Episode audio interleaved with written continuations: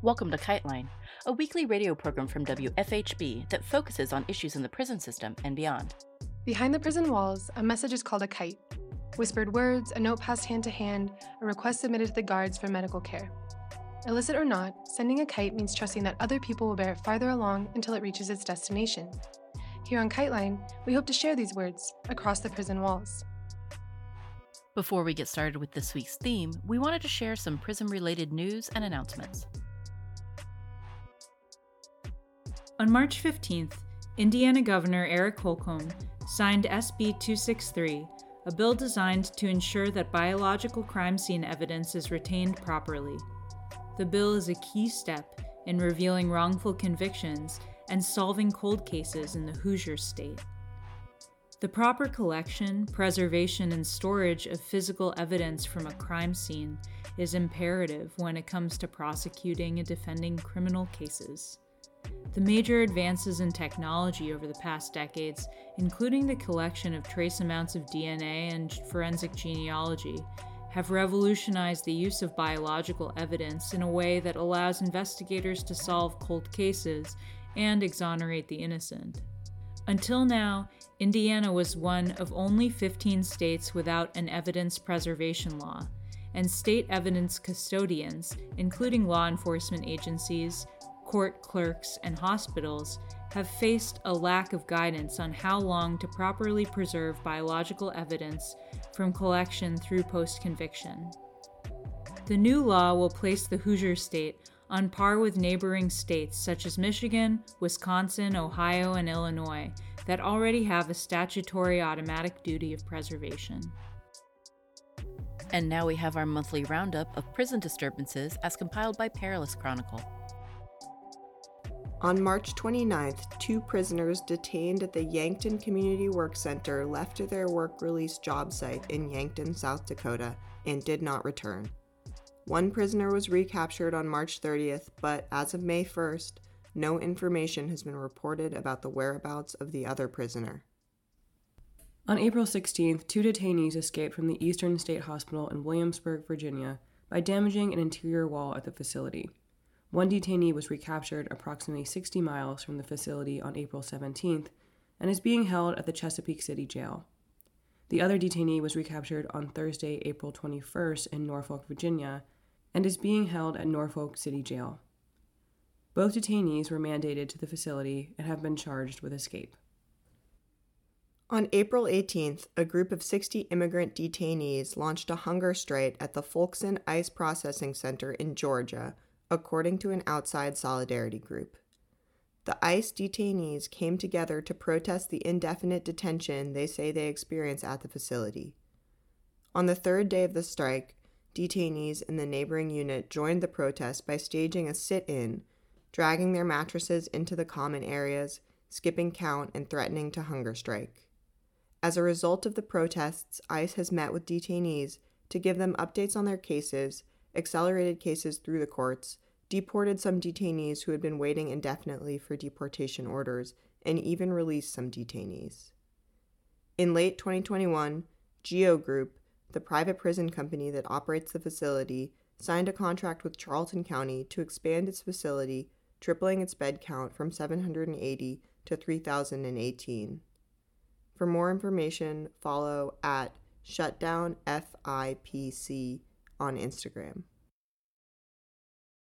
On April 18th, three men escaped from the Muskingum County Jail in Ohio after overpowering a guard and stealing his keys.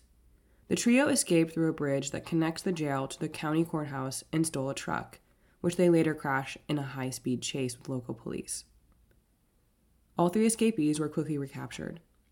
All three waived their right to a trial and pleaded guilty to charges of the escape, one detainee was also charged with breaking and entering as he entered several unoccupied structures while on the lam. Two men escaped from the DeSoto County Jail in Mississippi on April 21st while working in the jail kitchen area. The pair escaped out a door while a delivery was being made. Both men were recaptured about 36 hours later. This was the first escape in 10 years at the facility. At 10:16 p.m. on Friday, April 29th, several prisoners attempted to escape from the Whitley County Detention Center in Williamsburg, Kentucky. the Whitley County Sheriff Department said there were no reported injuries after law enforcement agencies responded to the event. Allegedly, a prisoner staged a medical emergency by going off insulin, in which guards responding to the emergency were pushed into an interior cell while others attempted to escape.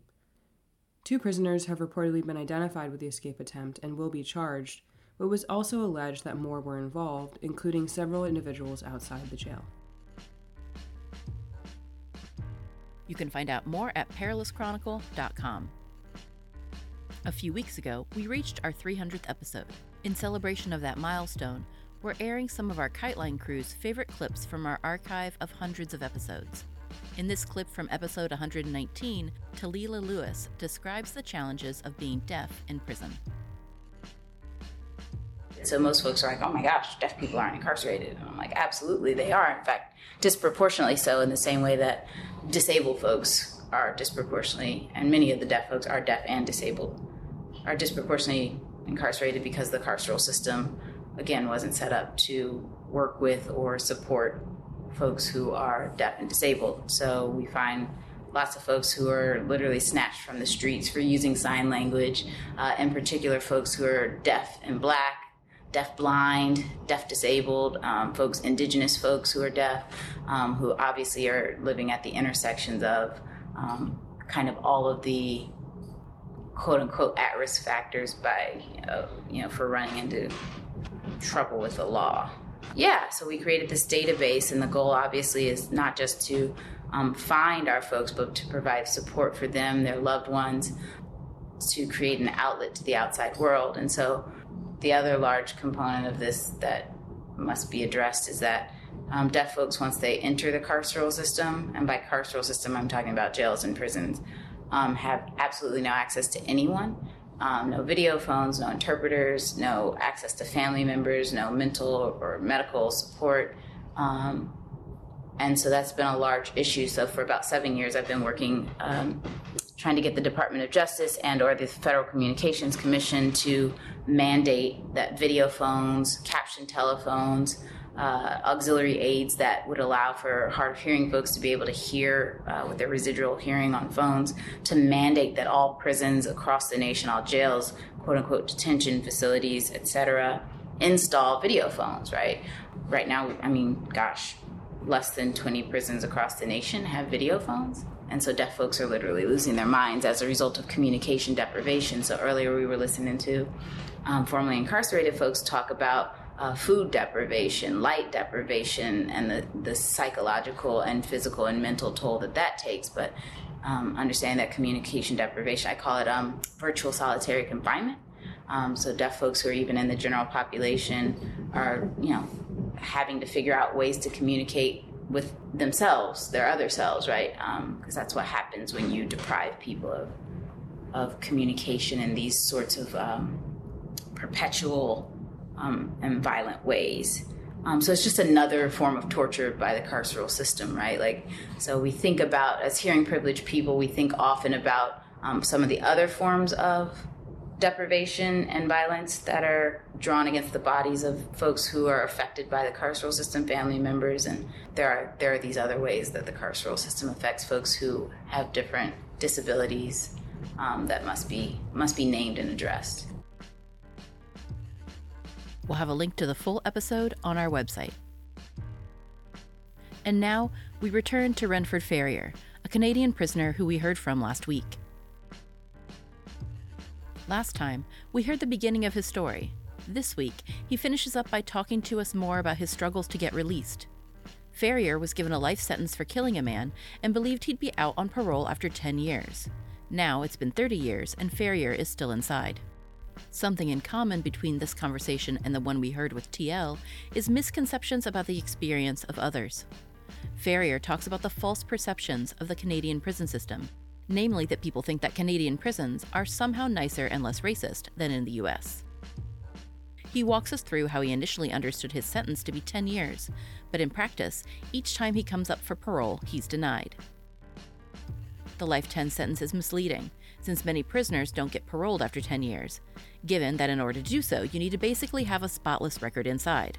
To make matters worse, when they actually are paroled, it's nearly impossible to stay out, The parole system is so controlling that parolees are often accused of parole breaches, landing them back inside while they await a parole board's decision. Farrier, as a black prisoner, feels like he's been unfairly denied parole repeatedly and talks to us about his feelings leading up to his next parole hearing, which is at the end of this year. Here he is. You know, thinking that you'll be out in 10 years and then another 10 years and then another 10 years. Could you just kind of walk us through that experience? You know, what, what was it like and what has it been like to realize that you know, the life 10, that the life is really a part of that as well. So I wasn't aware of the life being a part of that until actually my first parole here. Right? So when I went for my first parole hearing, and the first question that was put to me is why didn't I come at seven to seek day parole? And I was like, what are you talking about? And it says, weren't you aware that you could come at seven and ask for day parole. I'm like, I didn't know nothing about that. I just thought 10 years I'm coming for parole. You know what I mean? My family was there. I had representation there. And it was basically, hey, I done my 10 years. I got a life outside waiting for me. Let's go. You know what I mean? Their whole thing was my behavior inside the walls.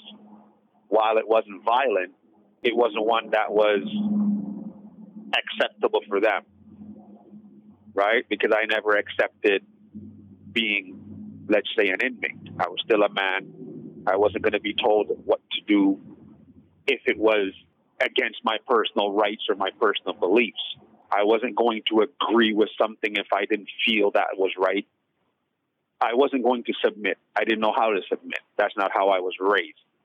And part of your, I guess, your rehabilitation, so to speak, is to submit I don't understand that. Right? So when I went at 10 years and their whole thing was, well, hey, you haven't been following all the rules. And I'm like, well, I'm in a prison. The rules vary day to day and moment to moment. Right? I've served my 10 years. I'm not a violent individual. I wasn't violent before this act, and I haven't been violent after this act. Well, you've been involved in a lot of prison disturbances. well, that's prison. Like if things are happening, like you got to be part of that thing or you get removed from the prison. Prison culture isn't society culture. It's a whole different culture. And as a young 21 year old being entered into Canada's most notorious prison, maximum security prison at the time, I had to grow up quick, fast, and learn what prison was. Right? And I didn't think my prison subculture would have been a thing that determined my release. For my for my thinking, dude, just don't be in anything violent, don't hurt nobody, don't do no stupid stuff. You're good. Wrong. And one of the things that take place in Canadian prisons, I don't know if it happens in American prison, but they have these things that's called reliable information and sources believe reliable. Like an inmate can come and say things that you are doing things that you are involved in, and those things get put in your file and documented without actual proof of it. Like, let's say an inmate comes and says, "Hey, uh, Renford is involved in dealing in illegal activity." So now on your file, it'll say inmate was investigated for dealing in, in whatever, whatever, whatever, and that's the end of it. If they catch you now, it says inmate was involved in dealing in this, this, this, this, and was found to have this, this, and this. Okay? Conclusion being, we did this. If nothing is found, it still says inmate was investigated for this, this, this, this, and this, and this. That's all. So now, if somebody reading that just reads you under investigation, they don't read that the conclusion was we found nothing, because then that's to your favor. So the file is left as he was investigated right? So after the first 10 year when my family came and went through that first parole hearing, like we were all devastated because none of us realized, whoa, wait a minute, he ain't getting out. I thought after 10 years he would get out. Okay? So when they denied me at this one, so the process, how it works, once you're denied for the first time, you're, you can go up again every two years. So in two years, I would be eligible to go again So in two years, I went again. Right? So then when I went again in two years, they denied me again. And was for the same type of stuff involved in the prison subculture. And trying to explain to somebody the prison subculture that doesn't know this prison subculture is having a trying to have a compromising conversation with an uncompromising person. It goes nowhere. So after I was denied that hearing, I was dejected. I was like, just, I didn't go again for like eight years. Because I didn't want to go through the process of putting my family through the continually being rejected. So I just didn't go anymore. And I didn't go for eight years. And then the parole board sent me a letter ordering me to come to a hearing. So I figured if you're ordering me to come to a hearing, that must mean you have desire to let me out because you're ordering me to come. And I went, and they denied me again. And like I tell you, I wasn't involved in any violence. I'm not doing anything violent. This is not why I'm being refused. And I have a life out there. I got family. I got, I got, I got kids. I have opportunity waiting for me. Right. You're being punished yeah. for you're being punished for not submitting yourself to their authority. So that gets us through kind of the first 20 or so years, which is is really just kind of astounding to think about that amount of time. Um, I know you have an upcoming parole hearing. Talk us through a little bit this upcoming hearing and what your approach is, and just how you're feeling. So my upcoming hearing, I'm still kind of worried because I'm gonna tell you why I'm worried. There's two aspects to this, you know. Well, a few few layers. Back in the early '90s, and I hadn't thought about much about it until recently, as, as I'm starting to really see the years pass by and I'm really starting to look at stuff. Back in the '90s, remember I told you I was in Canada's most notorious prison when I first came here. It's called Kingston Penitentiary. She's Canada's most notorious maximum security prison. Officers murdered a black inmate. Understand? I'm not going to say his name like I told you, wouldn't say names, right? Five white officers murdered a black inmate, and I was to testify on behalf of the family who was awarded money for a wrongful death suit. The guards were never charged with any criminal activity, never sentenced. Nothing. They actually they came back to work. You know what I mean? And there are times now where I wonder if that's part of what's going on with me, why I'm still stuck here. While because I look and I see offenders doing the same kind of things that I'm doing with the same kind. I've seen dudes come here with the same life 10, 15, and they're outside now. And they started their life sentence 10 years after I've already been in, right? And we're doing the same kind of behavior.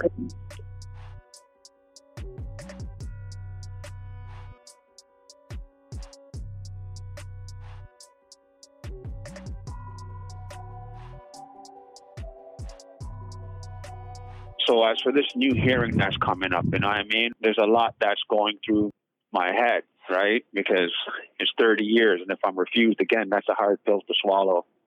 But the thing is now, like I was telling you, one of the reasons why I feel like I'm still here, but that's not just that's not the only thing. So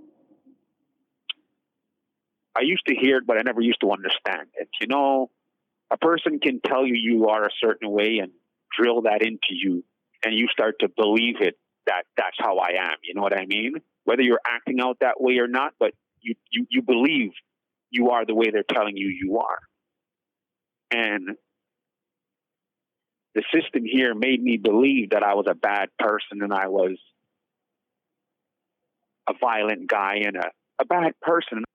I actually, like, they created something and I went along with it. You know what I mean? My other fellow inmates you have people that when they hear about me, they automatically, oh, this guy's a dangerous dude. And if you check out, in fact, I ain't done much of nothing here other than do the time, right? But for the few little incidents that I've been in, they've created me to be this this animal. And like I said, I like I didn't know brainwash was a real thing, but I was brainwashed into believing I was like that. And in fact, I wasn't. And it wasn't until like recently where I started to realize that I ain't nothing like that. You know what I mean? So now when I look back at it, I think like, what kind of system is this that would brainwash me into thinking like that and just leave me to believe that? So now that I have a another hearing coming up, it's in December. You know, I mean, I have I have a lot of apprehension and a lot of anxiety about that because first and foremost, in all my parole hearings I've been to, I've been to about five of them. There's nobody on that parole board that looked like me, come from anywhere that I come from, or understand anything about where I come from. It's all white, middle class, some upper middle class people that don't know the lived black experience. It's like it's no it's no it's no offense to white folks or that. But some white folks like to believe that they know what it's like to be black, but you can't because like my black skin never comes off. It's here all the time. You know what I mean? And unless you wear that skin, you don't know really what that means. So the individual on the parole board have no idea what black is in prison. And in 30 years of being here, this is my first time ever having an actual black PO. He's biracial, but you know, as black folk, you got black and you we say you black, right? And think about that for a second. I've been here 30 years. I've had countless parole officers. It's the first time I have a black parole officer. I've been on the parole board five or four different times. I've never ever been on with a black person. And there's a minimum of three people. If you include the person who's taking the notes, four. None of them I've ever seen that look like me. So now that I'm going up for this parole hearing, it's stress. You know what I mean? like I said, I'm not trying to hear no again. You know what I mean? I'm 50 right now. I got three grandsons. I got two kids that I never seen on the outside. Well, one months. My son, my daughter, I never seen her on the outside. I don't know what that's like.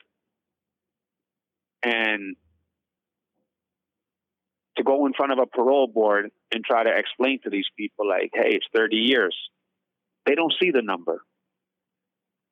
They don't. And like when you say, listen, I got a whole life outside waiting for me, they don't see that either. They're like, well, you weren't following all the rules in jail. You weren't perfect. So because your behavior wasn't perfect, we can't release you. And they like to say, oh, you're still a threat and this, that, the other, and the third. How am I a threat to a society I don't even know about? Like, who am I a threat to? I don't even know what the world is like right now. When I came to jail, there was no internet. There was no there was no smartphone. Like, how am I a threat? It would be great for this parole hearing to be successful. Um, how can listeners participate? How can people support you? What what are ways of following your case and, and getting involved if people want to um, in the run up to this next parole hearing? Well, at present moment, I got um, I have friends that have set up a website for me, freefarrier.ca. Right, so you can go on there and, and just try to start to bring awareness to this and we've set up we set up a fund in order to try to gain funds in order so I can get a lawyer, a real lawyer, at this next parole hearing. Like I said, my family don't come from money, and I've already tried those court-appointed lawyers at parole at my trial, and that's not successful.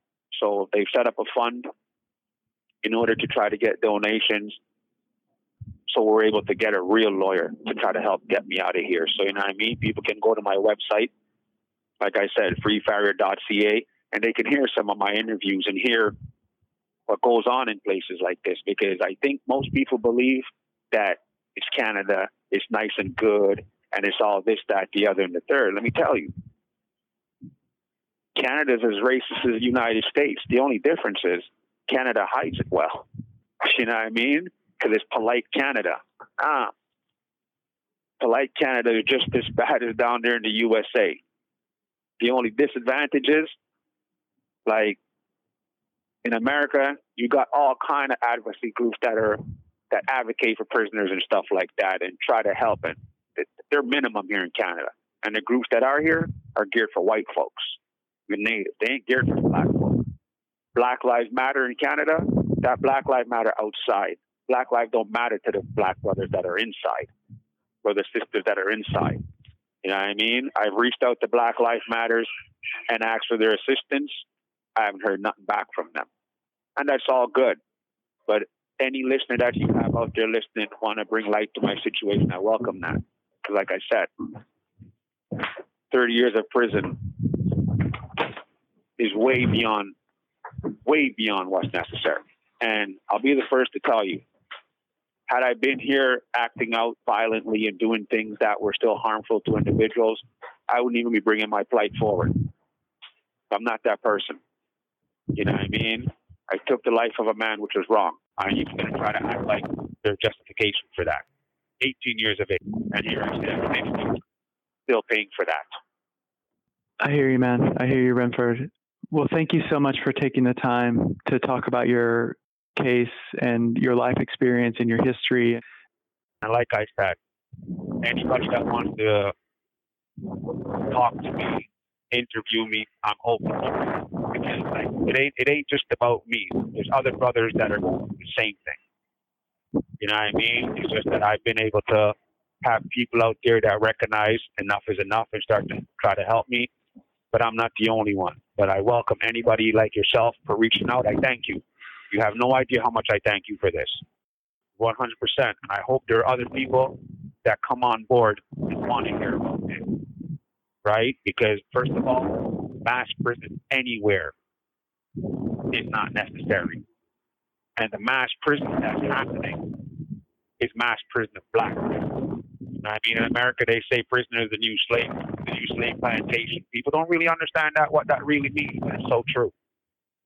So please, anybody want to reach out to me, talk to me, find out more about my my case, I'm an open book. I got nothing to hide.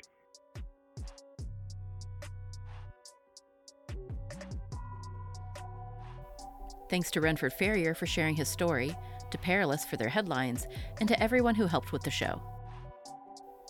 We'll have a link to our shows on being deaf and disabled in prison on our website. You can find out more about Renford's case, hear other interviews he's given, and learn how to support him at freefarrier.ca.